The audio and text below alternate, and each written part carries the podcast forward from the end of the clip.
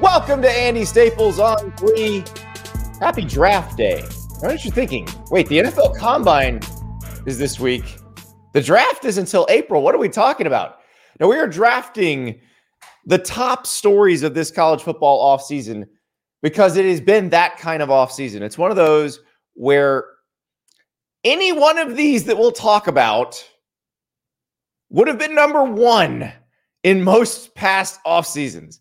So Pete Nakos from On Three is going to join us in a couple of minutes, and we are going to talk about this. We are going to draft the top stories of the offseason. I have my big board. Let me put it this way.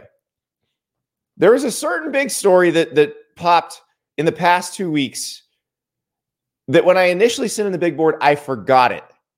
And it's one of those that would have been the biggest story of any offseason in the past 10 years before that. So that is what we're dealing with here. But before we talk to Pete, we do need to get in a little bit of court storming talk because it is the topic that is dominating conversation. Obviously, the big story after Kyle Filipowski from Duke was hurt while the Wake Forest students stormed the court on Saturday. Uh, we have another court storming on Monday night. No incidents here, but a tremendous, tremendous call. We take you to Itta Mississippi, home of the Mississippi Valley State Delta Devils. And well, we're going to let play by play man Caleb Brunson take it away from here. We in here to, and Andre, that's game! And that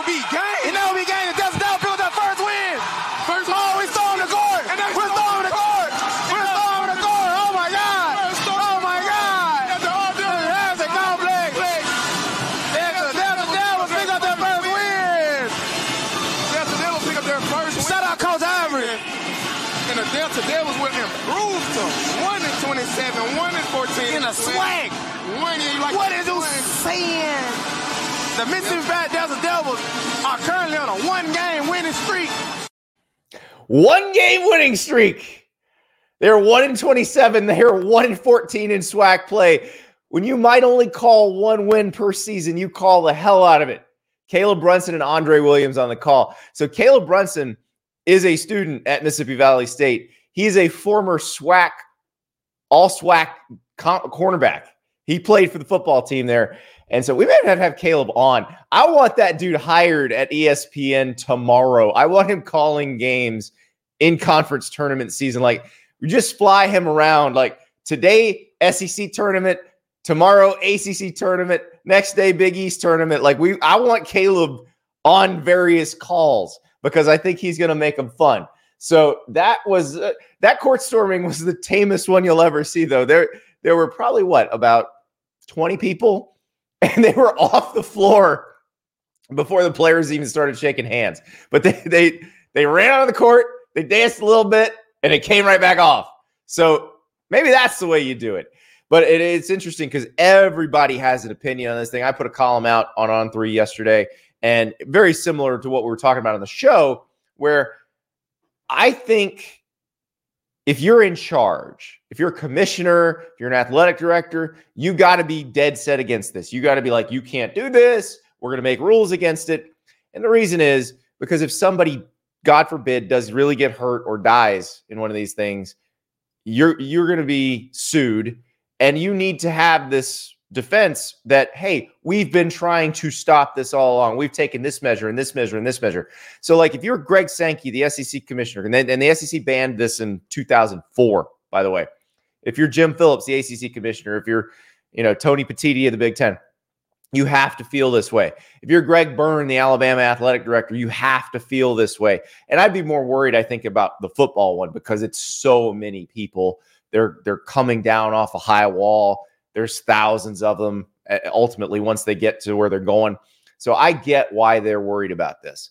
And here's the thing you've banned it, like the SEC's banned it. It's been banned for almost 20 years in the SEC, and it has not stopped anybody. LSU stormed the court last week when they beat Kentucky. It hasn't stopped anybody. So people are going to keep doing it. So my thing is figure out how to deal with it. Now, again, I don't know that you can have the count. Like we, a lot of people said, have a countdown clock. James Fletcher, who's going to join us later to talk basketball. He says, have the countdown clock rope off the court and then drop the rope 30 seconds in, you know, whatever you need to get the other team off the court.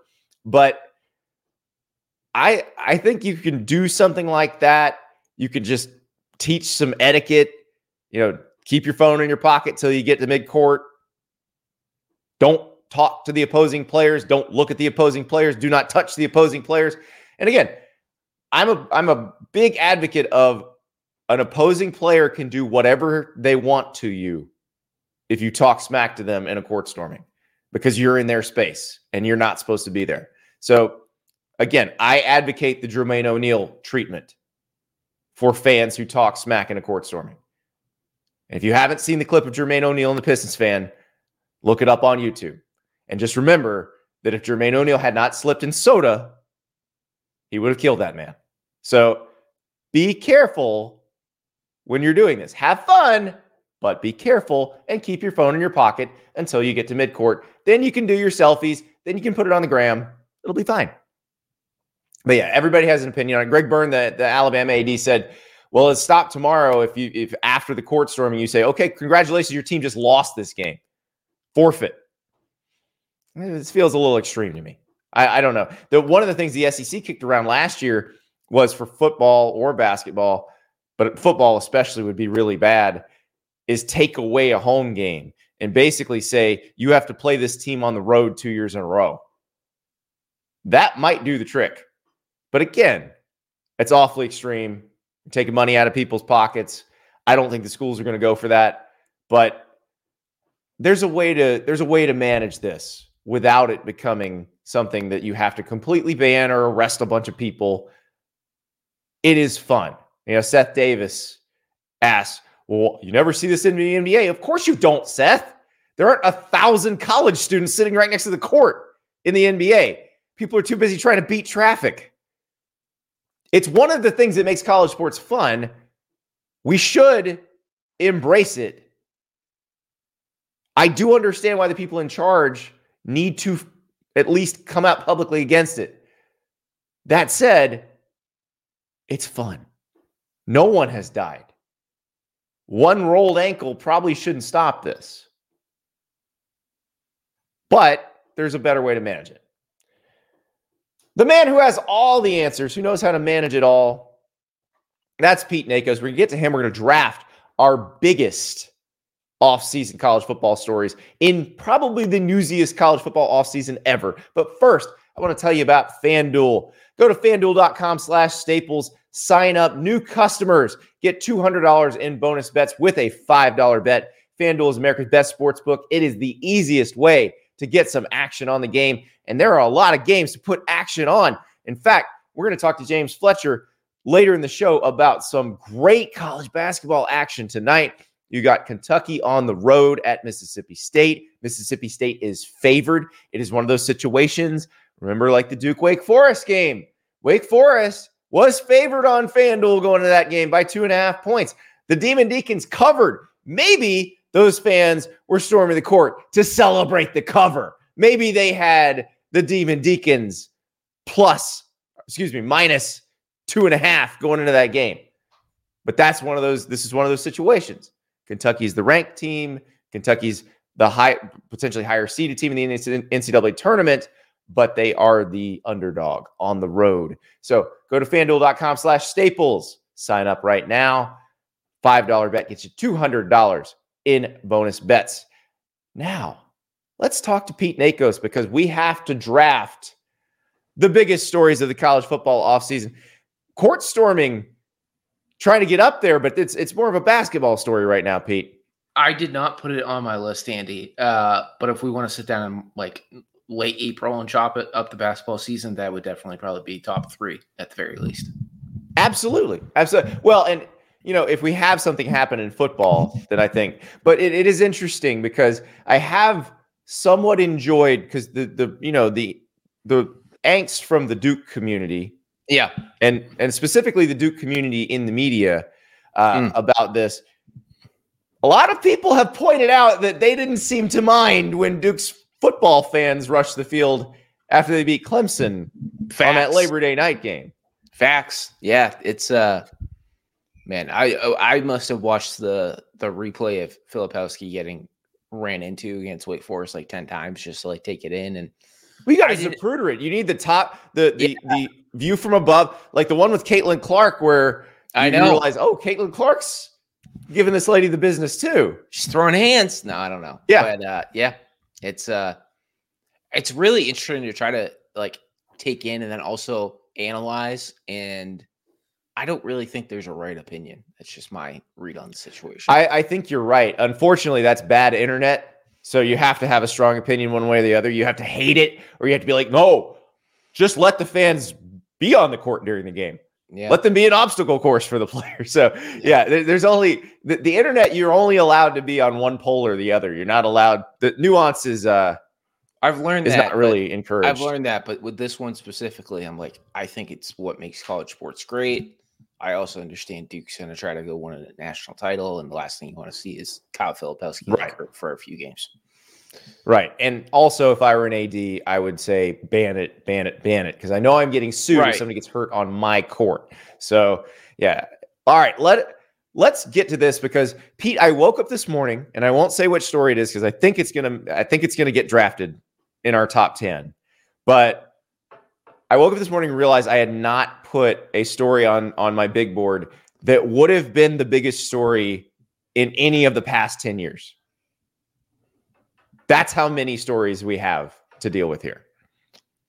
I'll just start this off by saying that, like, I thought I had a really good list, and then I slept on it, and then I tried tried to like rank them this morning, and I was like, oh man, like I think I left something out. So I'm interested to hear yours and see comparison. Yeah. here. Yeah, because I'm curious to see how you where you go with stuff because there are things that kind of start locally, but then their their you know butterfly effect goes national, yeah, and and it's it, it affects a lot more things than you might think initially. So Right. I'm you're the guest, so I'm going to give you Ah. the first pick. So what what is your number one pick for the wildest story in the wildest college football offseason ever? you have to go with Nick Saban. Nick Saban retiring from Alabama is by far the biggest news story of this cycle. Um, the the what he's accomplished in Tuscaloosa may we ne- we we may never see again in college football, and I think beyond the implications of him leaving Alabama, you also have to look at like what it did to the college football landscape entering the 2024 season. And right now, you have a new head coach at Washington, at Arizona. Kalen DeBoer all of a sudden is in Tuscaloosa and is expected to get the tide back to winning SEC title games. And uh, by far, to me, that is the biggest story this offseason. And I, I, I'm with you. That's the one I would have picked too. And it is the that one, that butterfly effect, just mushroom. I mean, you, Ken Niumatalolo got the San Jose State Uh, job Yeah, yeah. as a result of that. But but it is it affected. You had the Caleb Downs transfer. You had the Kadyn Proctor transfer. You had just the how many coaches has Nick Saban gotten fired in Yeah. the SEC?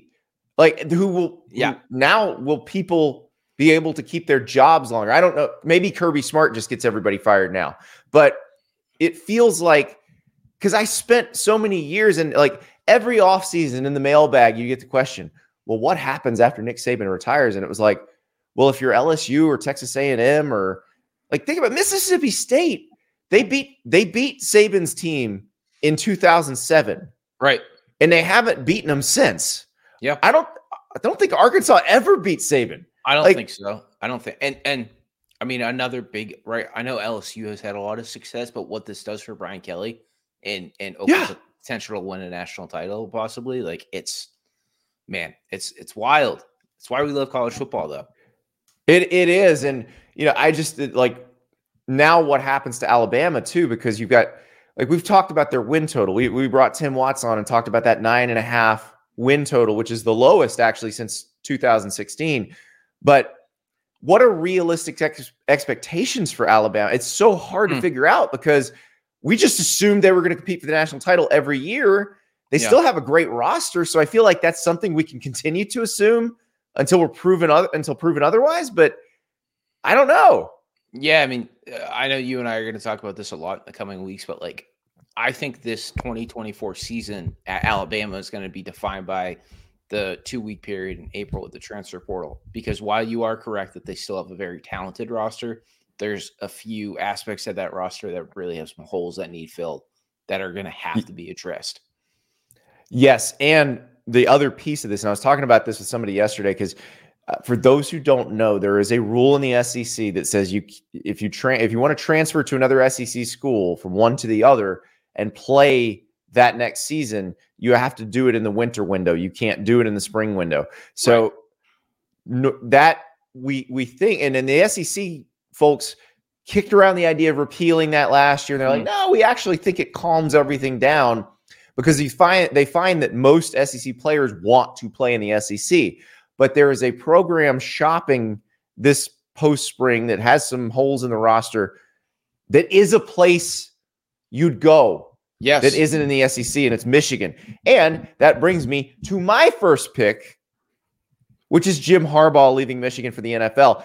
And it's interesting that we both went with two localized stories of a coach leaving a program instead of one of these big national rules things. But I also think this had a massive butterfly effect. I mean, Pete, we've still just last week we were still talking about guys following Jim Harbaugh to the Chargers. And I think what makes this so big is everything that happened beforehand. He just won the national title you'd had the the Connor Stalions stuff, the the, yeah. the scouting stuff, cheeseburger gate, NCAA stuff, and you have him winning the national title and then going back to the NFL to chase the Super Bowl title that eluded him. Remember the man that what do they get to the seven yard line down five in the Super Bowl when the 49ers played the Ravens? They were this close. Like it's incredible. And it opens up all this strange stuff for Michigan. Now you had Sherrone hmm. Moore elevated to the head coaching job, but like you said, Michigan in the spring portal, probably the most prominent shopper. By far, by far. And obviously the the 30 day window that opened with Harbaugh leaving like just closed. And I was kind of reviewing the roster and I mean, all the eyes are going to be on the quarterback position this spring, right? Does Alex Orji like rise to that? Does Sherrone Moore kind of tap him if, as the starter entering fall camp, or does Michigan get really aggressive and try to go get someone in the portal? And what does that portal market look like at the quarterback position? I mean, past that, some really good talent returning on the defensive line, but I, talking to some people at Michigan too, right? You have Roman Wilson leaving. Um, there's some there's some questions at that that wide receiver position too and you think about the depth of the wide receiver talent in the SEC, and if some athlete down there wants to leave, I mean, uh, I couldn't think of a better place to go. Not better place, but a, a place that is definitely going to need to add a wide receiver um, than Michigan. Yeah. Well, and that's the thing. It's it's one of those places that is attractive. They've put people in the NFL. You've seen transfers thrive there. I mean, Josaiah Stewart, Drake Nugent, Ladarius Henderson last year, who who popped in. Olu Oluwatimi the year before, who popped in, had a great year at Michigan, and then you know we see what happens next. But it is it is really interesting, and the Harbaugh piece of it. What will Sherrone Moore do? I think we feel more confident in Sherrone Moore as a game day coach because we got to see him be a game day coach for four mm-hmm. games last year, including the Penn State game and the Ohio State game. Like, right that that's the the interesting thing because Ryan Day and Sherrone Moore are the only people I can think of who are really in that situation. You, we've seen yeah. interims, I guess, Ed Orgeron yeah. when he was made the LSU head coach, but it is uh it's it's interesting when you see like a blue blood program mm. get taken over by somebody on the staff, but you feel like you know what they are as a game day coach. Yeah, the other thing that I think we have to give props to Sherrone Moore for is, I mean, he locked down that roster in the last like 30 days, right? Keon Sabb. Yeah, Keon the, Sabb's the only one that. Yeah, I mean, I and and I know a lot of people pointing out the academic calendar, but if an athlete really wanted to leave Michigan, they probably would have found a way to leave.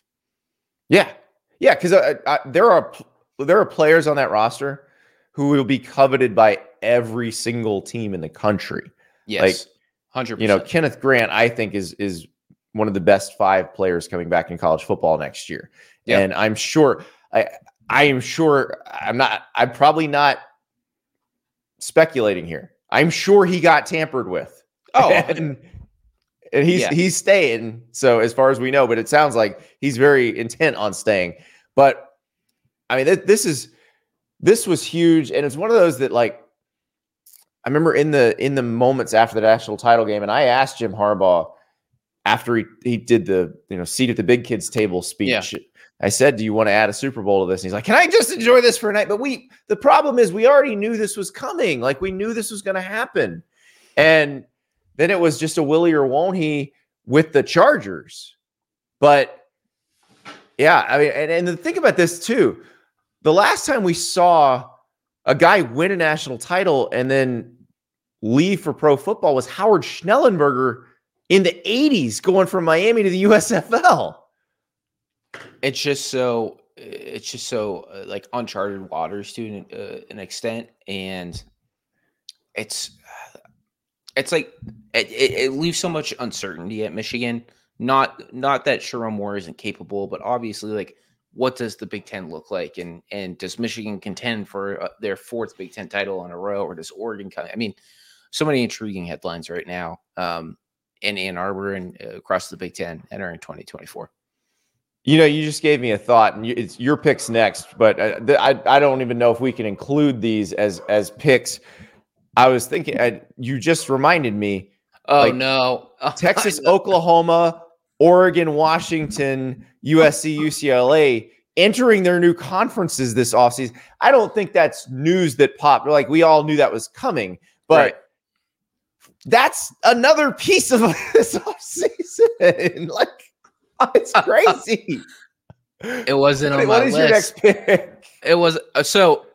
This is where it gets interesting. Like, I'm gonna go with Tennessee winning the preliminary injunction hearing against the NCAA, but that was a very close third to a few other things that I'm sure you're gonna Yeah. mention.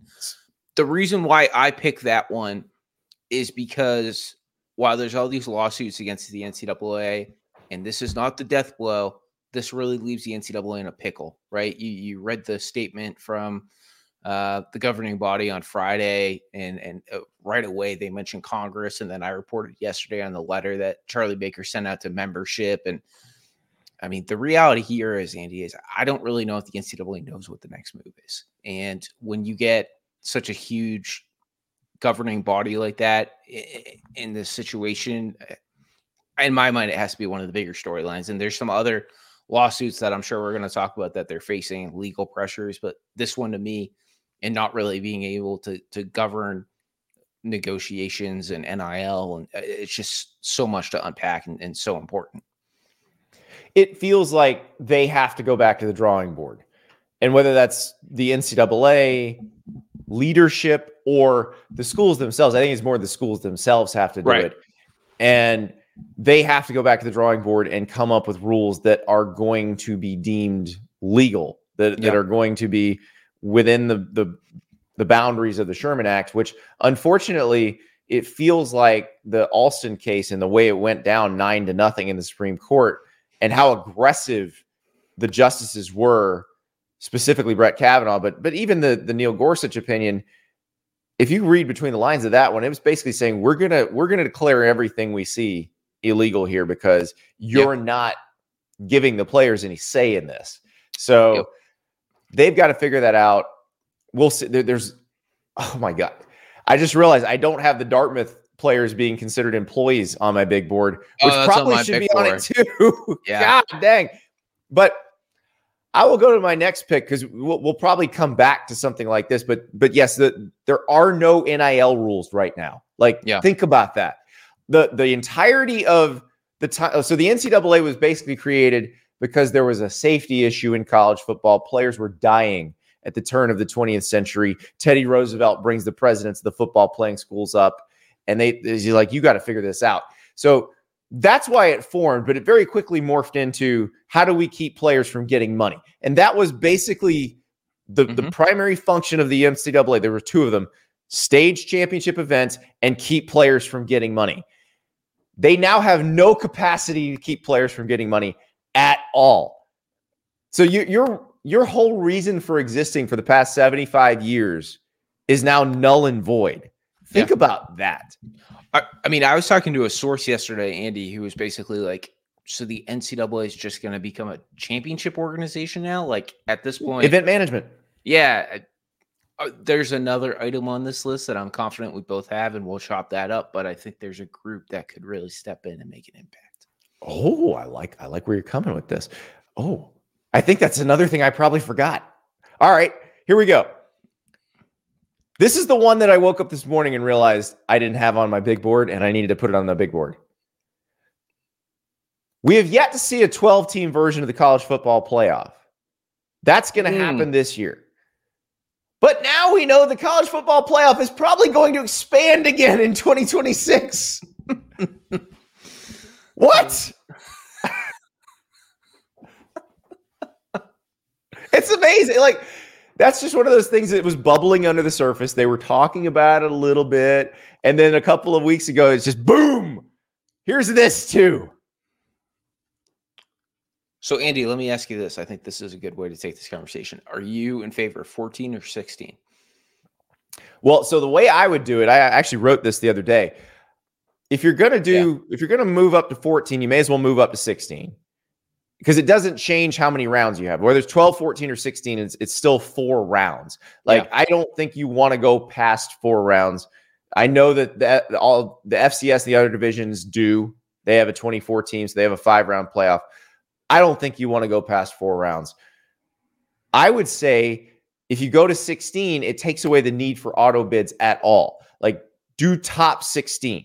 Like, you don't have to guarantee the group of five a, a place in there because most years, one or two group of five teams will be in the top 16 and will make it.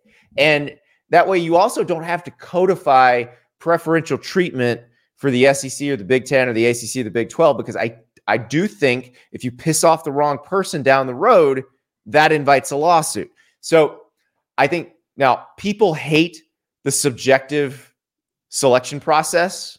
Mm. And I get that, but you can't have an objective selection. Like the NFL's playoff process is objective. Like you win your division or you have one of the best records in your conference and then you get made a wild card. You can't do that unless you split all this up into like a super league that had geographically and competitively balanced divisions. Yeah. Since that's not happening right now, and I used to say it'll never happen, I'm not saying that anymore, but it's not happening right now. I say lean into the subjectivity, which gives us something to talk about, gives Right. everybody something to argue about. And also, if you are not considered the six, like if you're the one on the cut line who winds up being considered the 17th best team instead of the 16th, 16th best team, you really don't have a claim on the national title anyway. Yeah, I agree. I agree. And I, I like subjective, right? That's how we do the tournament, the NCAA tournament, March Madness, and it's just so much more fun to watch and see how it come together and do bracketology for for the college football playoff. So it's it's gonna be fun to kind of watch it all come together. Oh, that's right. We have to be playoff bracketologists now. I didn't even think J- about that. JD PicKell nominated me, so I feel like I need to really. I think you you stuff. could be the Joe Lunardi of college football. We're gonna try to give it give it a run. You need a basement. Like you need that basement bunker. That that would be the best way to do it. Well, And we like we would come to you every Sunday night. All right, Pete. Let's break this down. And you've got the big graphics behind you. I, I love it. I listen, we're gonna get the on three tech team on this. I don't know if you have a basement where you live now. I don't, we could but we'll make one. shovels. Yeah, we'll make one. Yeah. I uh, is it? It's Steve Kornacki, right, with the khaki pants. Yeah, It is. It is. Yeah. Yep, we can definitely get some. Oh, you got to roll up the sleeves. Mm-hmm. I'm gonna have Oh, to yeah. wear college shirts. Oh yeah, let's do it. Um, Okay. all right. So sticking with my next pick, uh, I am picking the district of no, not the district. Geez, the Department of Justice joining the the transfer portal lawsuit with a few other states. I and the- didn't even have that one on my board. and and so but this draft pick does not focus on the department of justice it focuses on the fact that the department of justice joins and then shortly after i believe or in, in this period the ncaa sends out the memo that two-time transfers can transfer immediately without securing a waiver and Yeah. i think that has completely changed a lot of how top programs are kind of approaching the transfer portal and free agency. And I think Well, we'll the other part of it is, is, in, in and in football this spring, you might see some some dudes who transferred in the winter go through spring practice and be like, "Ooh, maybe I don't want to be here." yeah, That it, it could be, but but that one that one was interesting because you know I think the one time transfers like I think it's perfectly reasonable to say you can have one free transfer and then afterward you have to sit out a year. Like I don't have a problem with that at all, and I'm I'm Mr. Players' Rights, but I don't have a problem with that rule at all. And that rule lasted about five minutes in federal court, which told me that every other thing is going to be declared illegal in federal court. It sure seems like we're on that path. And obviously, that's also a preliminary injunction. I mean, the NCAA is obviously facing a lot of them, but I think that one just really kind of changes the the landscape of current college football and college basketball. I, it definitely does. It definitely does. All right. I'm going to go back toward the field with another one that uh, Adam Schefter brought up something about this. Well, th- this one isn't isn't a, a college to NFL move, but it is a move for the same reasons as you're seeing some of the college to NFL moves. Mm, Chip Kelly leaves the head coaching job at UCLA to become Ohio State's offensive coordinator. Now, this actually started the ch- the first domino in the chain reaction. First of all, Chip Kelly was trying to get NFL offensive coordinator jobs. He didn't get one. But the first domino in all of this is Jeff Hafley leaving Boston College as the head coach to become the Green Bay Packers defensive coordinator. Boston College hires Bill O'Brien, who had just been hired as the OC at Ohio State. Chip Kelly then goes to work for his former quarterback and former assistant, Ryan Day, at Ohio State. And it, man, the think pieces that came out of this move. Chip Kelly's leaving a head coaching job to be an OC in the same league. Holy crap, what's going on? It was a pretty big deal, though. I think I don't think it's a trend yet, Andy. I know everybody wants to call it a trend. Now, all that said, I think Chip going from UCLA to Ohio State needs a lot more analysis, and and the fact that I mean he wanted out. I don't know if he was completely meshing with Martin Jarmond. I think there's a lot. They were going to fire him after Yeah. this season. yeah, it so- wasn't perfect. Yeah. Yeah. Um I think the one that like the the thing that really kind of pokes holes in like the people are leaving college for the NFL is earlier this week, right? Eric Bieniemy took the OC job at UCLA. Yes. Uh so he obviously Bill O'Brien is another one. Yeah. Yeah. So but it, it's so intriguing and, and yeah, I, I had Jeff Hafley and Chip Kelly grouped together, so we're kind of aligned on. Yeah, I- and and the, the other piece of this is Ohio State is loading up. Oh, yeah. That that because like Michigan last year, where their their best players decided to come back, and you looked at that roster and you're like, oh my god, how many of these guys are going to be in the draft next year? How many guys are going to get drafted? How many guys are going to see at the combine next year? You do the same thing looking at Ohio, at Ohio State's roster for 2024. It's like this defense is loaded, and now they have Chip Kelly calling plays yeah. on the offensive side with a bunch of really good players. Do, is it? I, I might get a little lambasted here. Do they have the best OC and DC in college football, or top five at each spot? Well, I think that I, I I think so. I think you know Chip Kelly is a pure play caller, and him him not having to deal with the other stuff, which is really what this came down to.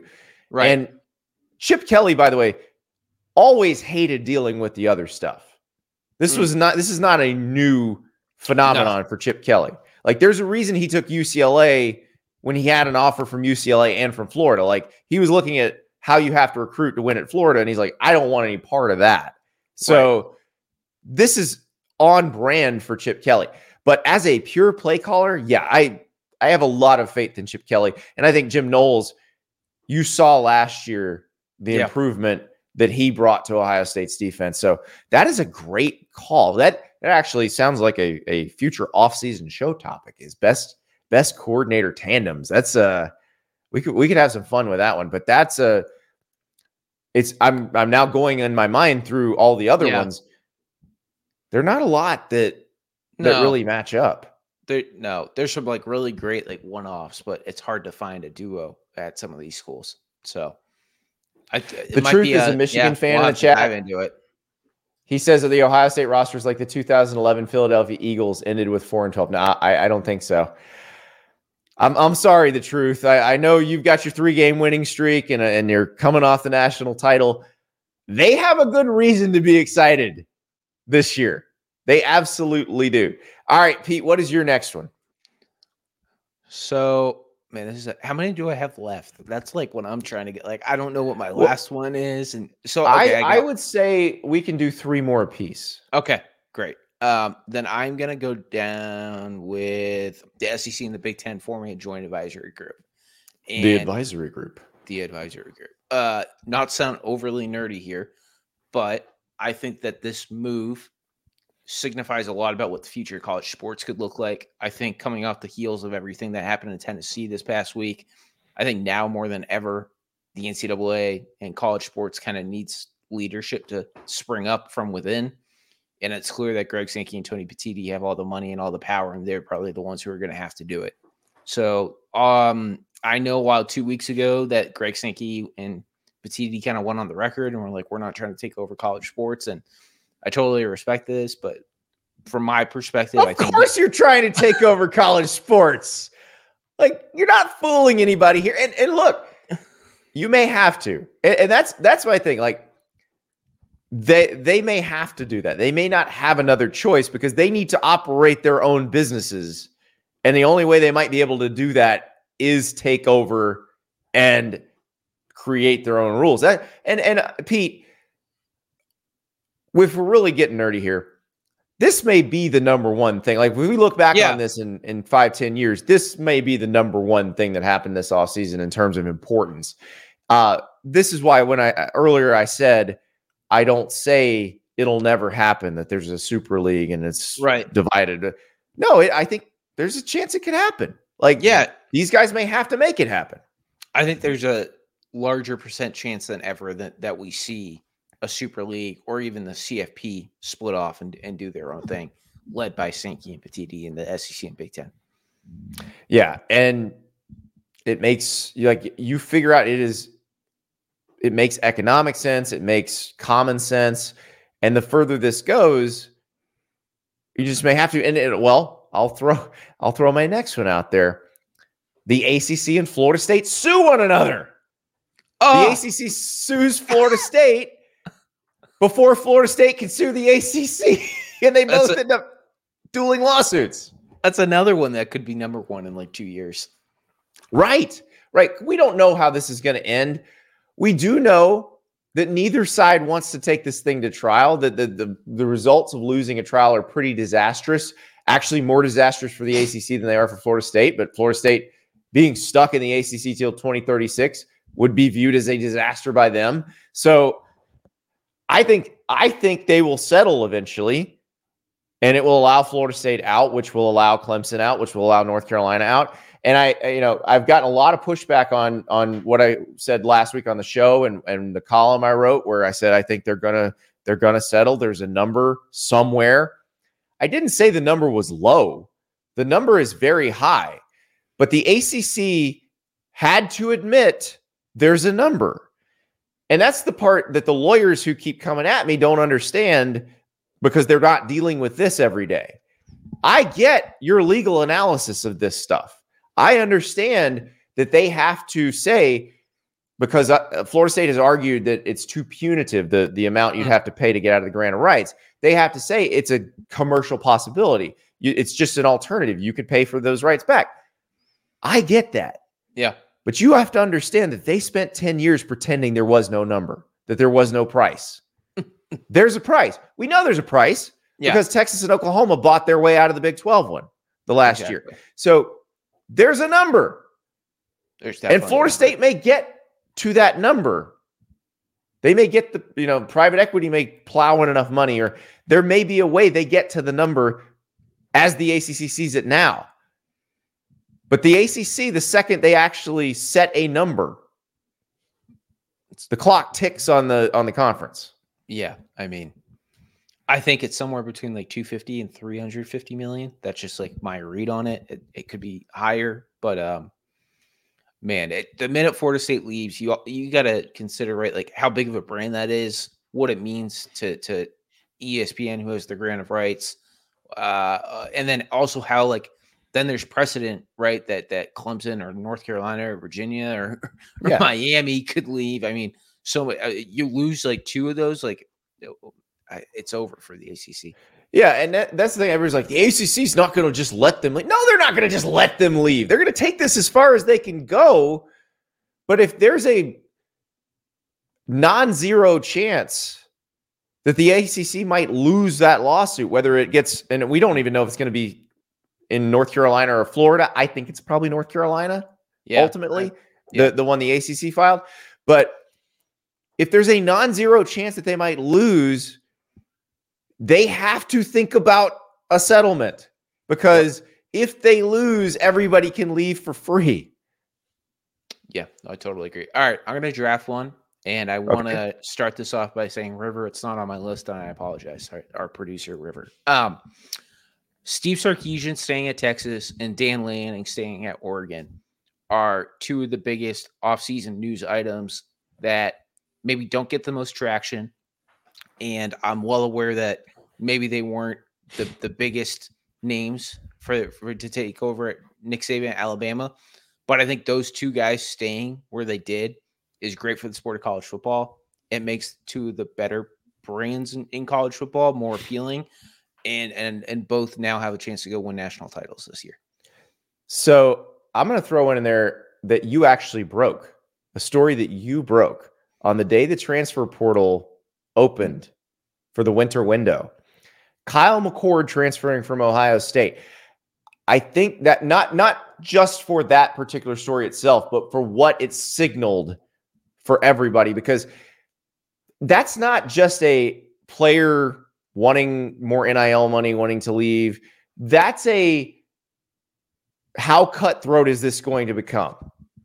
Because this was the incumbent starter at a place with great expectations for next season, a great roster coming into next season. But he was not guaranteed the job. He was not guaranteed that they wouldn't recruit over him in the transfer portal. So he's looking at that like, mm, do I ha- am I certain that I'm the starter here next year, or do I try to go to a place where I am going to be for certain the starter next year? And he winds up at Syracuse. I thought that one low key one of the biggest stories of the offseason. Totally. All right, I'm gonna go with a fun one here. Uh, EA Sports College Football 25 releasing its Woo-hoo! releasing the teaser trailer, uh, uh, uh, announcing the opt-in program for NIL for athletes, athletes signing deals with EA. I mean, we're gonna get all the details in May, Andy, but this is what college football fans have been waiting for for a decade, and everyone's excited, including you and me. My son is going to be so shocked when his PlayStation disappears from his room and winds up in my office. It's it's gonna happen. Well, I'm not telling some, him when, but it's gonna happen. Some online dynasties. Exact. Oh, listen, I am I am going to build the greatest South Carolina program the world has ever seen. Trust me. I I I predict, by the way, that Kansas will be the, the most popular team to play with because everybody likes to build a dynasty with a team that hasn't been historically great. And I think J- Jalen Daniels being able to play with him, play as him, he's already opted mm. into the game that's the guy. I think Kansas and Kansas State might be the two most fun teams to play with, with Jalen Daniels and Avery Johnson as your quarterbacks. So yeah. I can't wait for that. All right, one one more from me, and it's another player situation, the Dylan Raiola flip, mm. because I think that was another one that this is a unique situation because he's a legacy at Nebraska, but we got a guy who decided not to go to the superpower where he would have been he would have been stacked up with some other really good quarterback recruits and have to compete for that job and have to wait out Carson Beck. Instead, he goes to Nebraska. Remember, Kyle McCord was on a visit at mm-hmm. about the same time. Suddenly, Kyle McCord and Nebraska weren't going to come together. It certainly sounds like Dylan Raiola will be given every opportunity to be the starting quarterback at Nebraska this year. So, this is this is the, the sort of thing we we wondered will this happen? We've seen it with You know, we've seen it with Nico going to Tennessee, Dylan Raiola going to Nebraska, where perhaps NIL does change the way people look at this stuff. Yeah, and on a uh, bigger level too, right? Like I think we won't know the answer for I guess three years, but does Dylan Raiola going to Nebraska prove to be the turning point of the Matt Rhule era for the Huskers? I mean, he's got all the tools to start on one, one way or the other, Pete. one way or the other, exactly. One way or the other. I mean, he's got all the tools. It looks like a great pickup. I guess we'll have to kind of see how it plays out, though. It's it's going to be amazing. So, Pete, that was incredible. There's still like I got a list, man. On the list. Yeah, the Caleb Downs transfer. I didn't get to that one. I mean, we didn't even talk about the NLRB deeming uh, Dartmouth athletes employee. Yeah, it's employees. yeah, I threw that yeah. in there. That actually may be the most important ultimately. After, I mean, there's yeah, there's so much. I even had NCAA coming down at Florida State about yeah, NIL. yeah. I mean, jeez, what it's it's not March first. Let's go. No, it's not March first, but that's why we have to say goodbye to you, Pete. Yeah. Because James Fletcher the third from On Three is here to talk college hoops because it is almost March 1st. So, Pete, thank you so much. That was wonderful. We'll talk to you again very soon. See you guys. All right. It is time to bring on James. What's up, James? We got to talk some college hoops. Yeah, we got plenty some, to talk about somebody broke the the Saturday Big Monday jinx. The North Carolina Tar Heels did it. They gutted out a win against Miami two days after beating Virginia. And I, am I'm, I'm thinking I might put the tar like when the bracket comes out, I might have North Carolina in my Final Four. they did prove something that uh, very few have uh, been able to do. They've held on at the end there. It got a little dicey in those final seconds, but yeah, big win for North Carolina. Uh, a, a bad loss for Miami on the other side, where they really were, were desperately clinging to the, the wrong side of the bubble. And I think they've just about fallen off of it at this point with that loss. That would have been big for their resume, but not able to complete that comeback.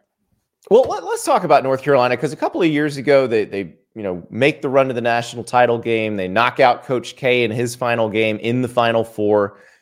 Did not live up to expectations last year, but it certainly feels like this is this is what Hubert Davis wanted to to have at North Carolina.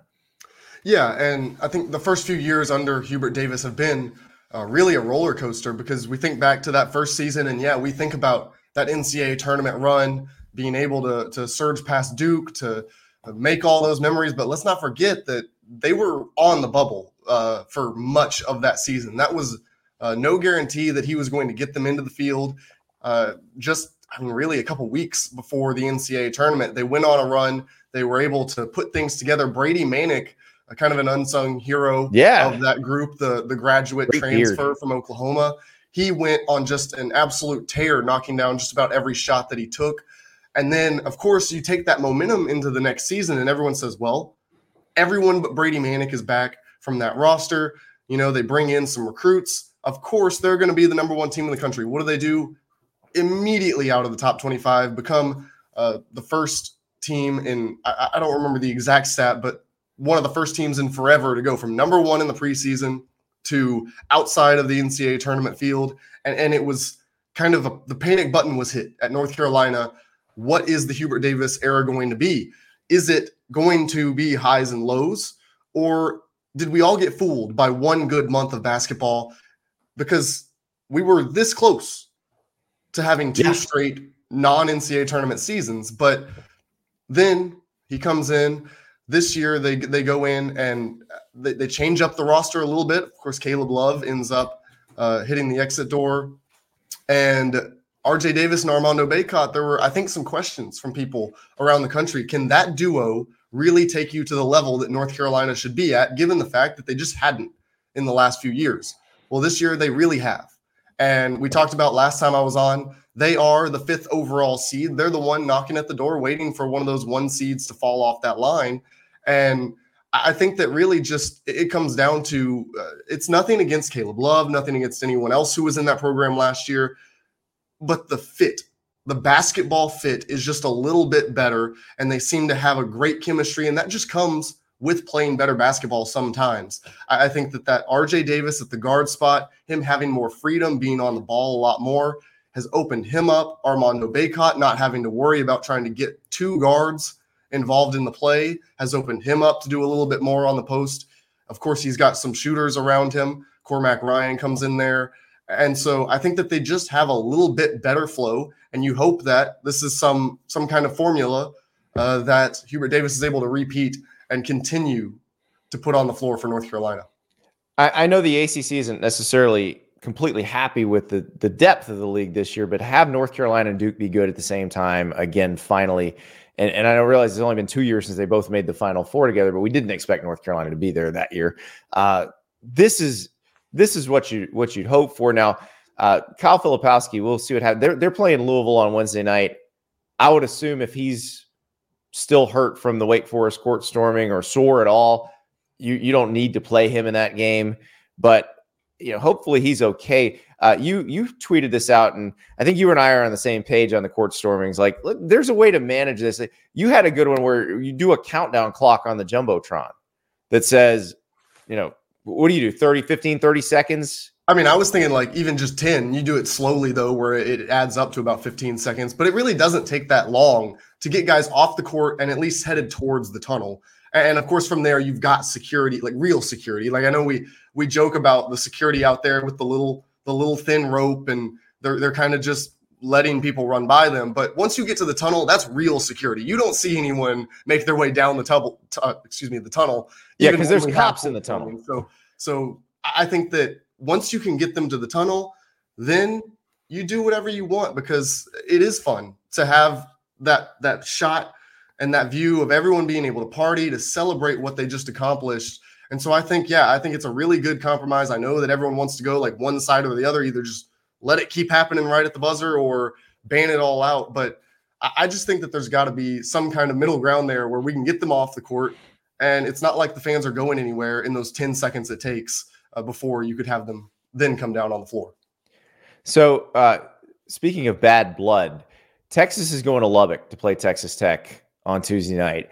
And yeah, how much obviously Texas Tech fans hate Texas anyway, but the Chris Beard thing really just stuck in their craw when he first, you know, the first time he came back, it was just te- like the the most intense regular season college ball basketball atmosphere you're going to ever see. Is it the same now that it's Rodney Terry, or does that, you know, does that step off a little bit? I think it has to dim- diminish a little bit. Uh, you, you, don't have Chris Beard, uh, of course, like you talked about. They felt like he he really did just kind of leave them out to dry, and you also don't have Mark Adams on the other sideline, right? former Chris Beard going up against yeah. his boss and so there's just there's not as many big storylines, but of course it is Texas and Texas Tech. There's going to be uh, some bad blood there. There's going to be a rivalry, and I think that it is uh, kind of heightened by the fact that Texas really needs this win to continue cementing their resume in the NCAA tournament. They don't have some of the computer numbers that other Big 12 schools have that are kind of boosting them up and helping get them through uh, this Big 12 schedule. They need a couple more wins against the quad two and quad one opponents. And I think this opportunity against Texas Tech is a really big one for the Longhorns. Yeah, it's it's going to be a fun game, and and we love those those midweek Big Twelve games. Like going on the road in the in the Big Twelve is no fun. So Texas, enjoy Lubbock, enjoy United Supermarkets Arena, which is a very weird name for a very scary place to play. Uh, yeah. Uh, speaking of of places that could be scary to play, the hump in Starkville is going to be the scene of a very big game in the SEC. Kentucky loses LSU last week on the buzzer beater. Where Dillingham, like, eh, I, I kind of felt like he emerged as the guy you want to see with the ball in his hands, and they still lose. But then they smash Alabama, and now they're going to the hump, and it's it's almost identical situation to that Duke Wake Forest game where you've got the higher ranked, potentially higher seeded team on the road. They are a Vegas underdog. I think Mississippi State's a three and a half point favorite in this game. Um, but this this could be a uh, this could be a fun one. Yeah, I think it's going to be really fun. Uh, a real clash of styles, too. Mississippi State has no interest in sprinting up and down the floor uh, for 40 minutes. They want to get the ball inside to Tolu Smith. They want to, to use Cam Matthews, uh, DJ Jeffries, and they want to be physical in the way that they play. So it's going to be a, a, really interesting matchup to see. Can Kentucky uh, either just outrun them because that's what they they ultimately did to Alabama, an Alabama team that wants to run too, uh, but they really just got out and played such a fast pace and were just flying up and down the floor. Alabama really fell into the trap, I think, of playing just so fast that they weren't worried about what kind of shot they were getting. And by the time they looked up, it was already uh, well out of hand, and they, there was no way to come back into that game. But uh, you talked about the DJ, or excuse me, the uh, Rob Dillingham situation. Yeah. I think it's so interesting for Kentucky because he is their best NBA player or best NBA prospect. Right. He is their best offensive player. You saw what he was able to do on that final shot against LSU. I mean, that is an NBA level play. That is the play that you run to win a basketball game. The only problem is he did it with 15 seconds left on the clock. There was no need for him to shoot it that early. And it kind of goes into this narrative around Rob Dillingham that there's just these, these little things, whether it's uh, the situational awareness or the, the, the overall defense, because his defense just is not at the level that John Calipari needs it to be to keep him on the floor for an entire basketball game. But well, and that, that's that's what everybody's like. Why? How come this guy doesn't play every minute yeah. of every game? You just said why. No, he, he does. He struggles on defense, and, and you saw it on that next possession. LSU puts up a shot. Dillingham sees the ball. He sees that it's blocked. He heads out the other direction. Now, I've seen a lot of debate. Yes, he is a guard. He has been trained leak out in transition but situational awareness. Right. The game's you, over. You have to get the right. ball and the game's over. There's two seconds left. Even if you, even if your man is 30 feet from the basket, there's no need to go run the other way. And so for yeah. him to run away from the play, his man gets the rebound, puts it back in, you lose the game. I mean, it's just brutal. And he admitted it. He knows. It, it's not like Rob Dillingham is, is some player who just can't accept his actions. He he's doing his own thing. He wants to learn. He wants to grow. And I think that there's room for him to grow. The question is, can he grow enough between now and the end of March to where Kentucky can become a real Final Four contender with him on the floor for 30 to 35 minutes? And we we've seen that with with Cal guards in the past where they have developed over the season. Uh, Marquis Teague is a prime example on the the team that last won the national title. Yeah, Marquis Teague. I, you look at even the guys with uh, huge NBA success. If you want to uh, look at Rob Dillingham and project him at the next level, a guy like Devin Booker was not a starter. He did not have a big role early in the season. Uh, Malik Monk, of course, got better throughout the course of his freshman season there. Shai Gilgeous-Alexander, one of the best players in the NBA, he was pretty much an unknown when he started the season at Kentucky. So there is a long track record of these guys continuing to develop. John Calipari puts them in the right situation, and he really does help them grow towards their best self on the basketball floor. But like I said, it's just it's just a countdown clock at this point. Can Rob Dillingham reach that that ceiling in time for them to win big in March? All right, let us move to the Mountain West. Very bubblicious game going on in Fort Collins, Colorado on Tuesday night. Nevada at Colorado State. We've talked about this, Can The Mountain West gets six teams in. Nevada's got to win this one, right? I think that, uh, yeah, right now Nevada is the one closer to the bubble. So by default, you would say they need this win just a little bit more. But I do think that Colorado State, of those two teams, has done the thing that we said they can't do. We said only lose to the teams that are within that top six, and you'll probably get the hmm. job done. Colorado State lost a game outside of that. So now they're in a little bit trickier of a situation. You've got to make sure you got to keep an eye on those computer numbers. You got to make sure that that overall resume is still good enough by the time we reach selection Sunday, because now you lose to those other top six teams. In addition to that loss outside of it, it could end up coming back on you just a little bit. Nevada has been uh, red hot lately. Uh, they've really gotten things going, and they are on the right side of the bubble as we speak right now, looking to keep it that way tonight. That's right. So if you're if you're especially if you're playing a little FanDuel tonight, you're you're sprinkling some stuff around. Here's your top games for the night. Pittsburgh at Clemson, another bubble game. Nevada, Colorado State, Texas, Texas Tech, BYU, Kansas, Kentucky at Mississippi State. But that Nevada, Colorado State's your, your last chance game, 10:30 p.m. Eastern Time, coming to you from Fort Collins. James Fletcher the third. We got to talk to you again before the weekend because this is we're, we're getting getting real close. Thank you so much. Yeah, thank you. The bubble keeps shifting, so we got to keep talking, I guess. That's right. That's right. That's right. It makes me think of that thing I use at the gym where I'm, yeah. I'm trying to balance on it and also lift weights at the same. It's terrible. It's terrible it's feeling on the bubble. It's That's why I can play your way off of it. Thanks, James. All right. Good to talk to you. Before we go, I do want to talk about a guy I saw last night. Noah Fifita, Arizona quarterback. So uh, there's a, a, set of awards that have been given out the last few years. Uh, my friend Chris Doering, former Florida Gator, former Florida walk on, wanted to honor Steve Spurrier. And so he got together with Mike Griffith of the Football Writers Association of America and created a, a, set of awards, the Steve Spurrier Awards. And basically, they're awards for the best first year coach, you know, a coach in his first year with a team. Because Steve Spurrier says uh, you could do it the long way or do it just be different and win right now.